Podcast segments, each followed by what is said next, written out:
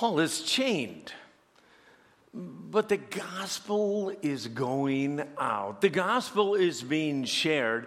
So Paul rejoices.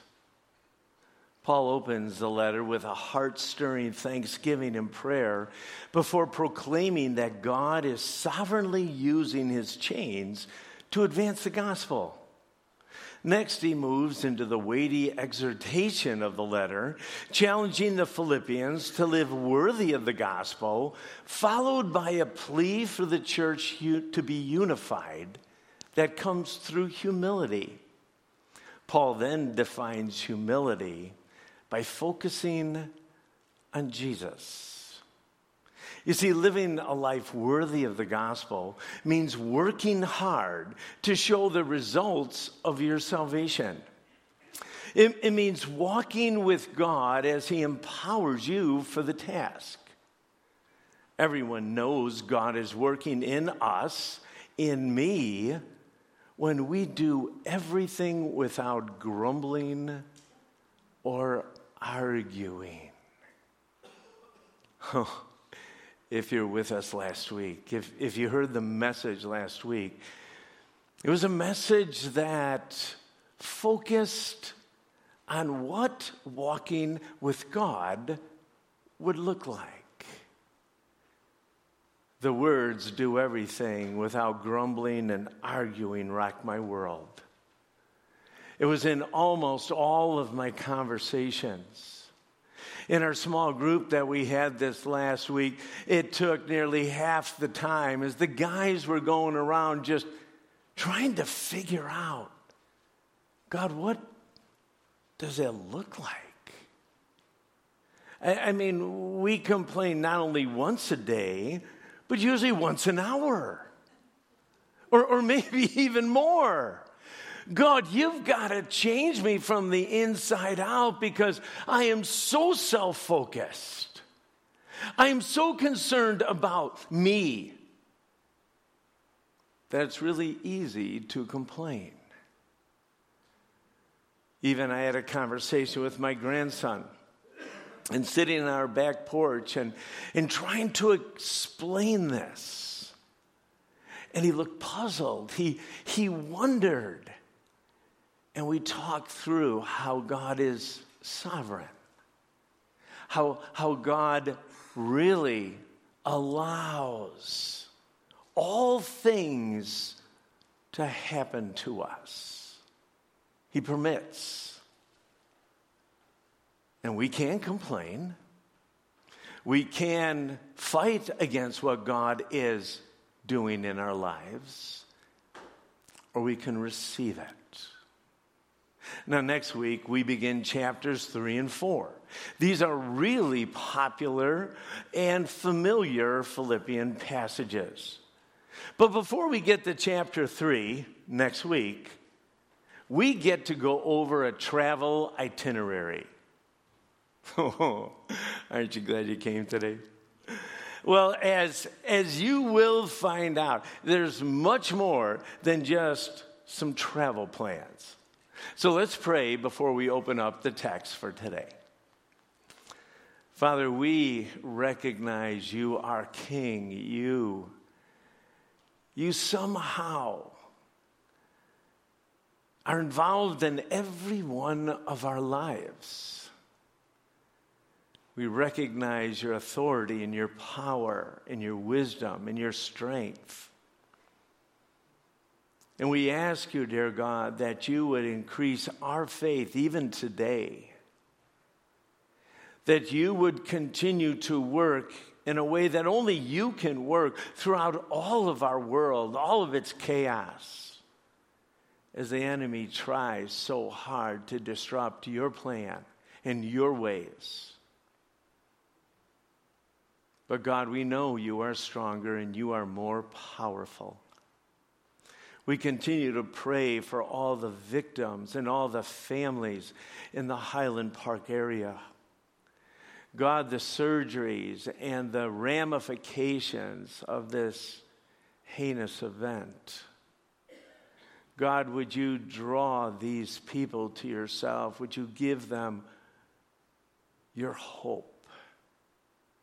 Would you use the church to do that? We pray, Father, for churches in our area, for churches who are preaching your word, churches who are lifting you up, churches who are equipping the saints. We pray, Father, for the chapel, and we pray for Fierce Church, and we pray for redemption. We ask that you would work in these local churches and churches all over our state and all over our world. Wherever folks are meeting, wherever people are praising your name, wherever people are opening your word and hearing your voice. Build your church up, Father. Encourage your people, and would your kingdom come? We pray for our church. We pray for each one who is here, whether online or in these, inside these walls. We pray, dear God, that you would strengthen us, empower us, that our vision of you would be grand, and our encouragement from you would give us wings. We pray for all those who are downstairs, all those who are teaching our kids, all those who are ministering to our kids.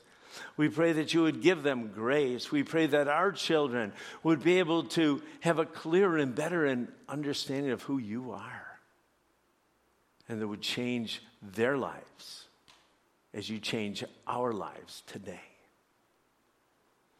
Father, in some ways, it's hard to relate to Paul, who is under house arrest, chained up to some guards. It's hard to understand uh, what the Philippian church actually is going through. But God, your words are powerful. And we can hear from you and ask you to teach us today. We pray all these things in your Son's name. Amen. Amen. You know, at times, it's hard to relate to Jesus, the God man, and Paul, the super apostle. Even though they did life very much like we do. We talk often about Jesus being our example. And we know that he went through every temptation and trial that we go through. But somehow we still put him on that pedestal. After, all, he still is 100% God. I know he's 100% man. So sometimes we struggle. We look at the Apostle Paul and we read some of the places he went and some of the boldness that he had and some of the fruit that he was given. And, and we, we just think, well, he had some superpower. He's just not normal. Well, he is. And he trusted God in a new and a fresh way, but, but we still kind of put him on the shelf sometimes. Well, this morning we're going to read about Timothy, who is a young elder, and Epaphroditus, who is a church member. Two normal guys showing us how to live lives worthy of the gospel. Timothy and Epaphroditus are humble, others focused servants who provide a shining example of working out the results of their salvation. These two men love Jesus and others. We shouldn't elevate them beyond reason, but we must see them as examples worth watching and following. You know, it's helpful that Paul moves from instructions, imperatives in this first part of the letter two examples, living illustrations. Many of you know Billy Graham. Billy Graham was a hero, along with so many other saints before us. Folks that made huge kingdom impacts, at least ones we could see. But making a kingdom impact doesn't look like Billy Graham's ministry for most of us. It looks quite different. Fred Craddock, who was a homiletics professor, uh, an old school professor, gave this illustration once. It, it went something like this Serving God and giving up your life for Christ appears glorious ready to go out in a blaze of glory and paying the ultimate price of martyrdom is heroic. It seems like Christians who donate millions of dollars are the ones who are honored. But in reality, God sends most of us into the world in order that we might make 25 cent deposits. We go through life putting out 25 cents here and 50 cents there. We listen to neighbors' kids who are troubled instead of saying, get lost. We go to a prayer meeting or give a cup of water to a shaky old man in a nursing home. Usually, giving our life to Christ isn't glorious or even noticed. It's done in all these little obedient acts of love. Fred finishes up saying this 25 cents at a time, living out the Christian life little bit by little bit over a lifetime. You see, faithful Christian living might mean martyrdom. But for many others, those like Timothy and Epaphroditus, it is listening to the Spirit and faithfully pouring our lives out little by little in practical acts of service over the long haul. It involves giving quarters out every day. It includes inviting a lonely person over for a dinner.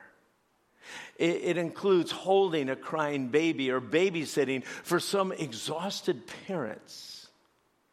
Or maybe it's taking a neighbor to coffee or listening to him talk and share the same story over and over and over again.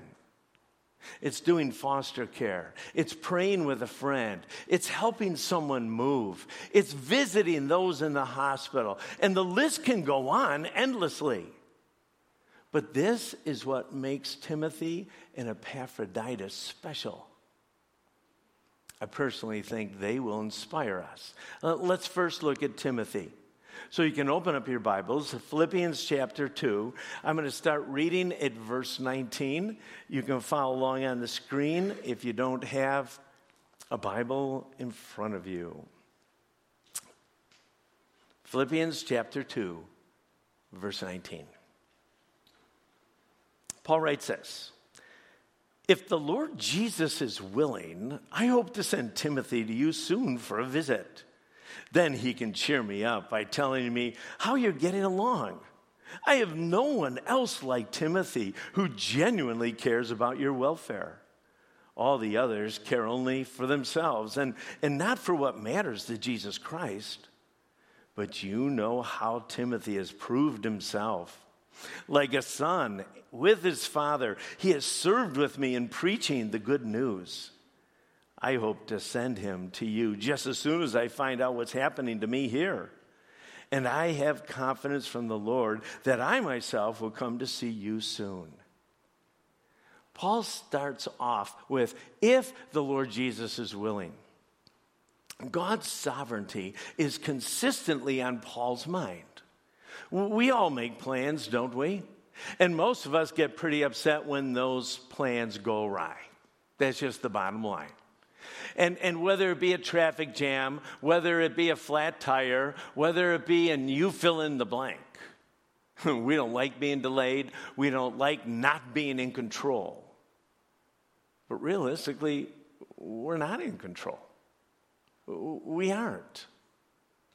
And I think Paul, all the way throughout his writings, there'll be these little tidbits, but, but he basically says, hey, if the Lord wills, I, I want to send Timothy. I want to say, send Timothy back to you. He knew that God allows or ordains every situation or circumstances in our lives. It is foundational in his understanding of joy his lack of complaining, his absolutely confidence that whatever situation, circumstance that is in his life, God is behind it. God is there. God ordained it. God allowed it. Now, you might read uh, again as he talks about cheer, but cheer and joy are actually different in this verse. Smiles or cheer happens when Christ's disciples obey and bear fruit. That is a pastor talking. And, and, just saying, hey, it would bring me great joy to hear how you guys are doing. Excuse me, great cheer. Joy is found in Christ's presence regardless. Doesn't matter about the circumstances. You're just grateful that God is walking with you, God is with you, and God is giving you strength. You can tell that Timothy is special and that Paul has worked with a boatload of people. Now, of course, Paul knows other believers in Rome and actually all over the world but he said something no one is quite like Timothy. And you got to ask, why did he stick out? And if you were around Paul, wouldn't you have loved to have this compliment? But he said it about Timothy. First of all, Timothy has compassion. Timothy naturally genuinely cares about your welfare, you Philippian churchers. All right? And, and what's interesting, Paul didn't say, Paul genuinely, or, or Timothy genuinely wants to make you happy. Isn't, isn't that something as you especially talk with parents? And sometimes it just slips out, and sometimes it's not really what they mean.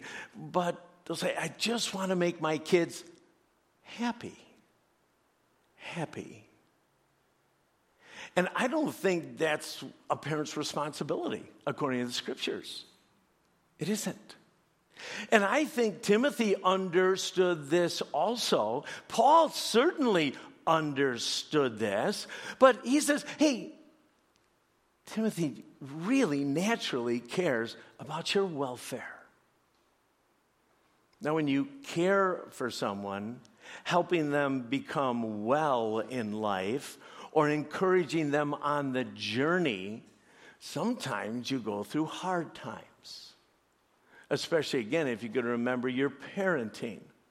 Caring for your kids doesn't mean they get to eat everything they want to eat. They don't. Caring for your kids doesn't mean they go to bed whenever they feel like going to bed. Caring for your kids doesn't mean they get to hang out with anybody at any time. They just don't. You care for their health and their welfare. You care for their schedules. You want them to be healthy individuals. You want to encourage them in making great choices in life. Well, that's what Timothy does when he cares for this church. You see, caring for people isn't always appreciated, but it's always the right thing to do. And then Paul says this he cares about what matters to Jesus. Uh, it, Timothy's different. He, he really understands who Jesus is, understands what matters to Jesus, and he cares about that. And, and you start asking the question well, what actually mattered to Jesus? If you again look through, read through, study through the Gospels, you'll see a few things that stick out. One thing would be is that God, his Father, mattered to Jesus. That he intentionally made time to spend time with God, his Father, and to listen to him and, and to obey him. Something else that mattered to Jesus was kingdom advancement. In other words, listening to God, obeying God, and being on mission, the stuff that God wants done. Jesus also served. He loved people, and the King of Kings humbly served people. And you'll see all the way throughout the Gospels that Jesus loved teaching. Teaching about the kingdom, teaching about what it means to be a disciple, teaching about his Father. He loved sharing good news about God and life in the kingdom. So I think that's some of the things that Timothy focused on. This ordinary guy said, This is important to Jesus. It needs to be important to me. Paul said this others care about themselves, their needs, and their comfort.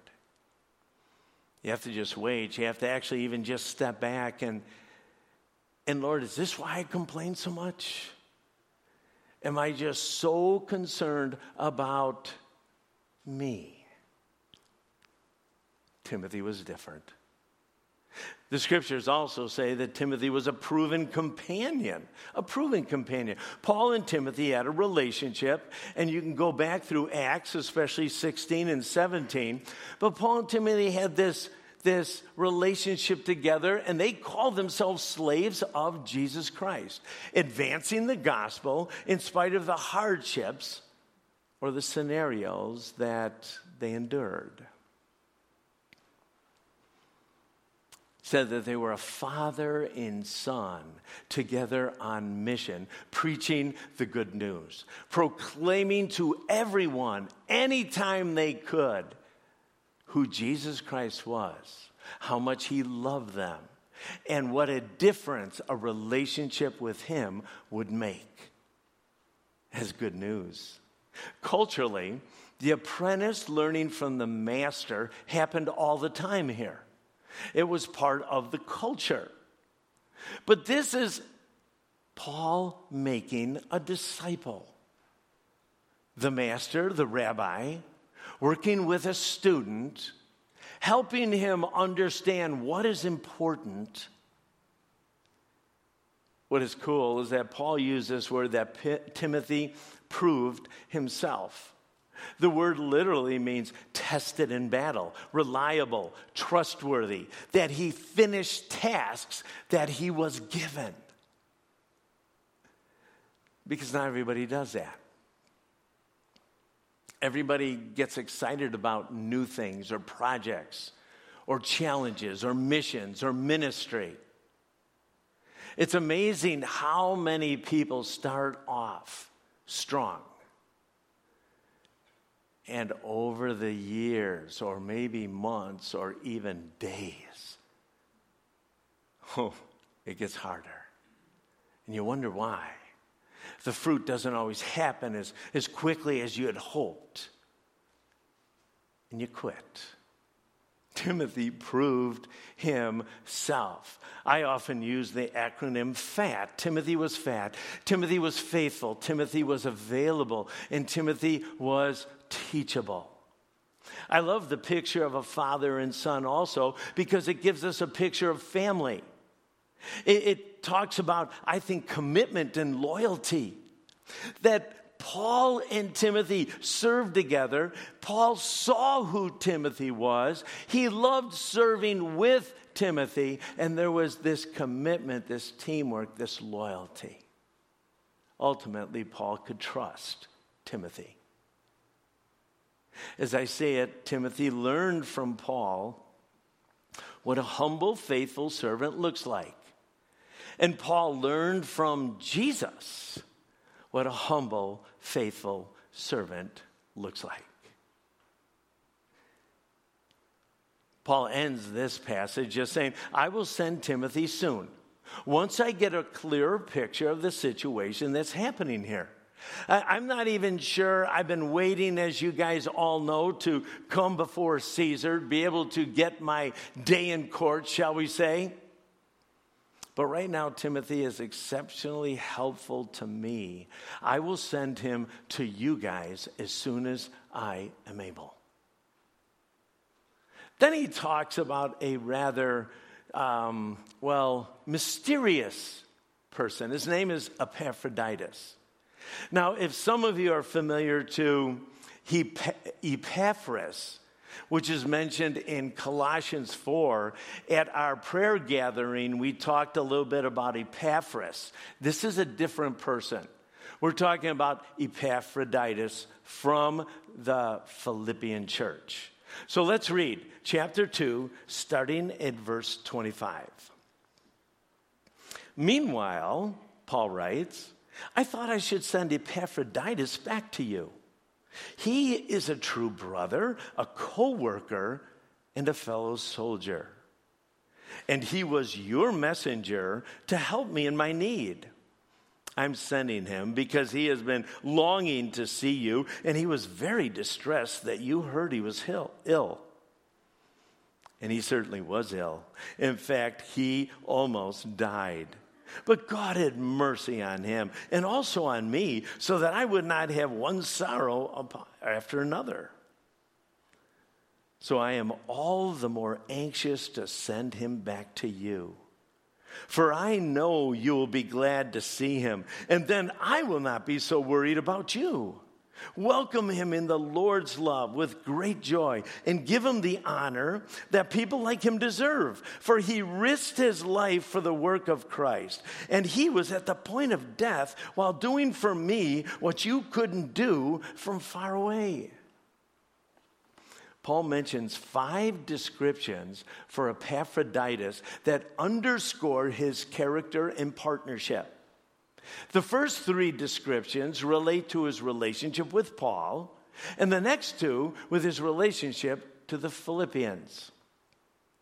Now, again, as much as we know, this was a very normal guy. He, he wasn't an apostle, he wasn't even an elder, but he was a trusted leader because, according to this context, somehow the Philippian church understood Paul's needs, whether they be financial or just physical, and they sent this guy, Epaphroditus, to Paul to care for him. So they, they trusted him. Paul starts off saying this. And I think this is actually extremely helpful. I thought or I feel I should send Epaphroditus back to you. You know, when somebody walks with God, the Spirit prompts us in different ways. Sometimes the Spirit prompts us directly through the Word of God, and that's most of the time. But there are other times that as you pray and as you seek God's face and as you listen to God, that there are these promptings. There'll be people that come to me and say, Hey, hey Rick, how, how do you think Jethro is doing? And I'll go like, Well, you know what? I haven't talked to Jethro. How, what, what brings him up? Or, or why are you concerned about Jethro? Well, you know what? I was just thinking about him the other day. And if you're around me, what I will probably say is this you know what? I think that's the Holy Spirit. I, I just want you to know. I, I bet he brought up Jethro's name to you, his situation to you. Why don't you call him? Oh, no, no, no, no. No, no really. Why don't you do that? It is exciting to walk with God, to listen to God, to be able to do life with God as He directs us, as He encourages us. Some of us are just waiting, I think, for emails from God, and they, just don't come. They don't. So Paul says, you know, I should send back Epaphroditus to you. And I think we're going to understand that in a moment. But before he sends him back, he describes him. He said he's a true brother, a co worker, and a fellow soldier. And, and I just want you to know this is one of the texts I use all the time as I disciple other men. I think these are descriptors of someone that's walking with God. A true brother. A true brother. He knows the Lord. This person is family, it's a term of family. We've already talked about Timothy, but, but he's faithful, he's loyal, he's committed. Oh, this is a special guy. He says he's a co worker. They've served together. It's not that Paul is giving an assignment, it's, it's that Paul says, hey, we've been in the trenches together, we've been a team together. Oh, this is a special guy. And lastly, he's a, a fellow soldier. It's a term, I think, especially in, in the way that Paul uses it, is recognizing that there's a war, that ministry is something that is challenging. That there is an enemy out there, that the enemy doesn't want you to advance.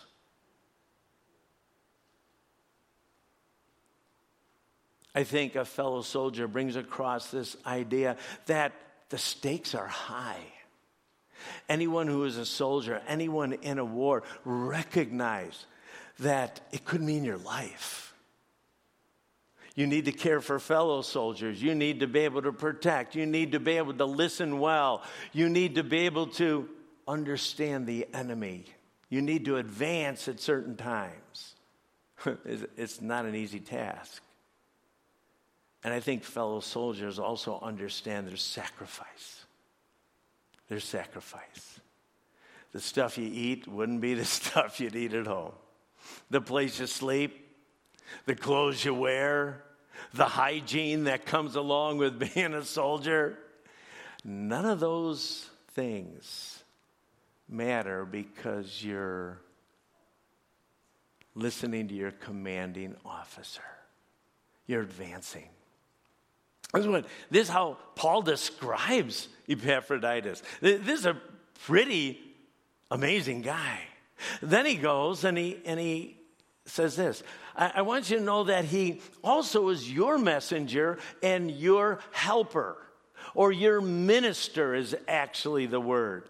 Uh, you sent Epaphroditus, and realistically, he was the one who communicated on your behalf that you care. You gave him a message, you gave him money, you sent him ahead, and he came and he encouraged my heart. Thank you. He was a good messenger.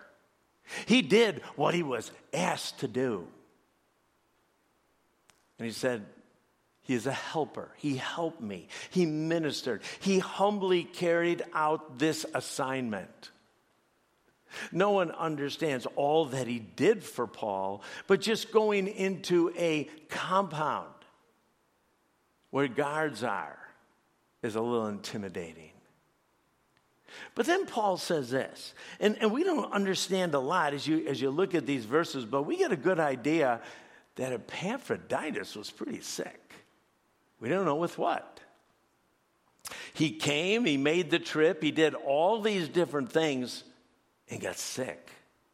Paul says that Epaphroditus was distressed for his home church.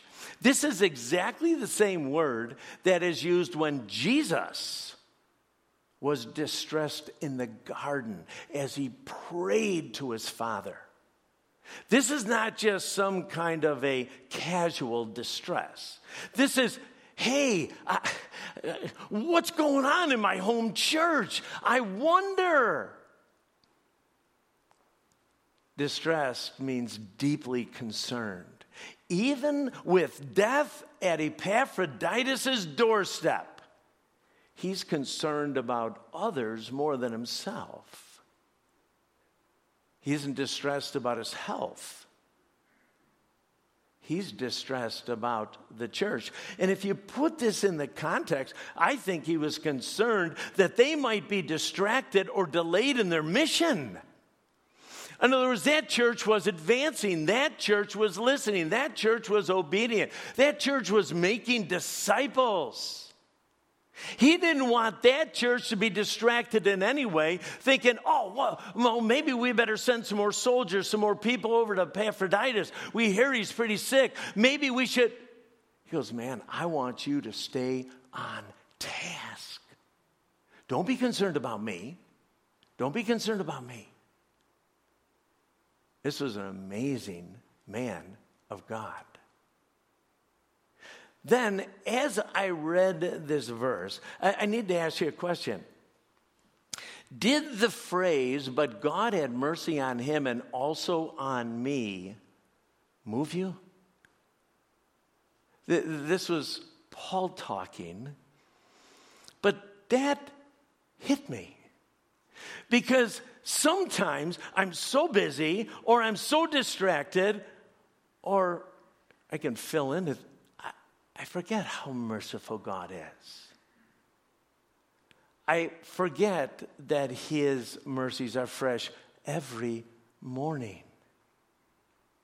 I know that I personally experience God's mercy in a plethora of ways.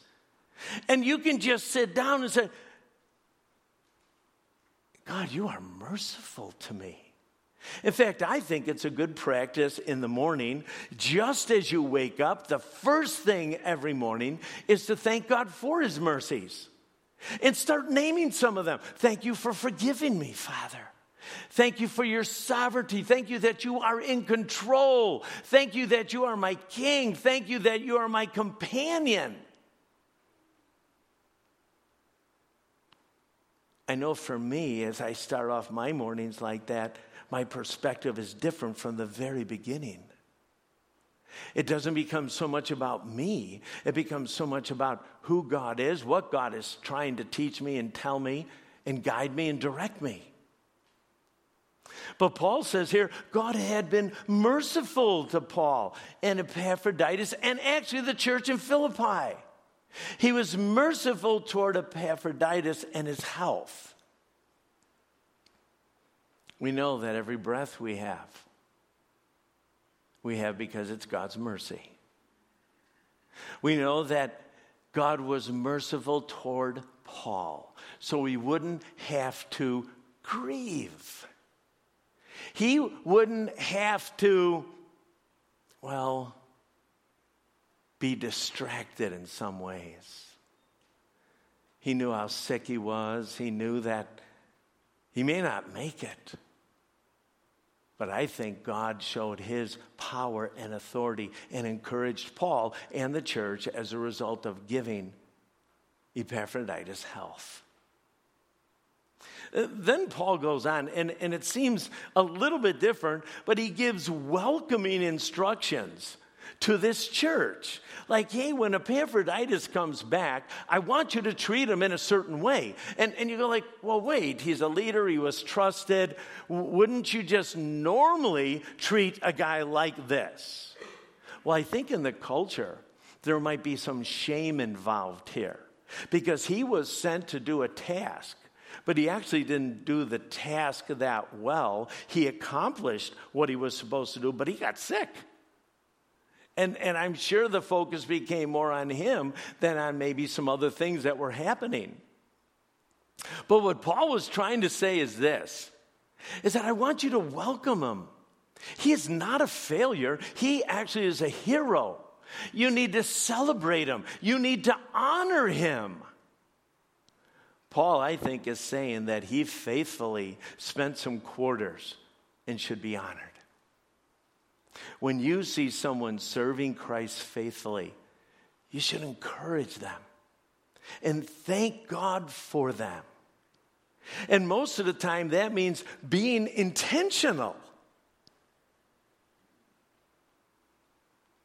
The Christian life should be filled with honoring one another. Ultimate honor goes to Jesus. But under that honor, we should have deep appreciation for the hard work of those who faithfully deposit quarters. this command to honor Epaphroditus to me is so refreshing simply because he wasn't the famous one. He wasn't the big cheese. He was a simple messenger who almost lost his life when he took a gift to Paul in humble service in sacrifice. You know, if you were with us last week, we had the privilege of honoring the Wilsons. And in my opinion, uh, Sam and Deb continually invested quarters all over. Most people had no idea of all the things that these two did. But it was fun to be able to grace them. There are certain times in the groups I'm in, we stop our study, we stop our learning, and we just say, you know what, let's go around and grace such and such. And we talk about them and the strengths they have.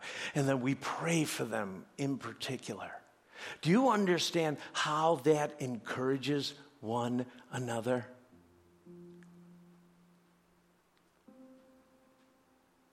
We probably need to be thanking God for all those humble servants that we see every day who are faithfully depositing the quarters. You know, as I wrap up, it's clear what would be on Timothy and Epaphroditus' tombstones. Now, again, we don't always get to choose what's on our tombstones, right? We don't. And sometimes it's pretty vague as you walk through a cemetery.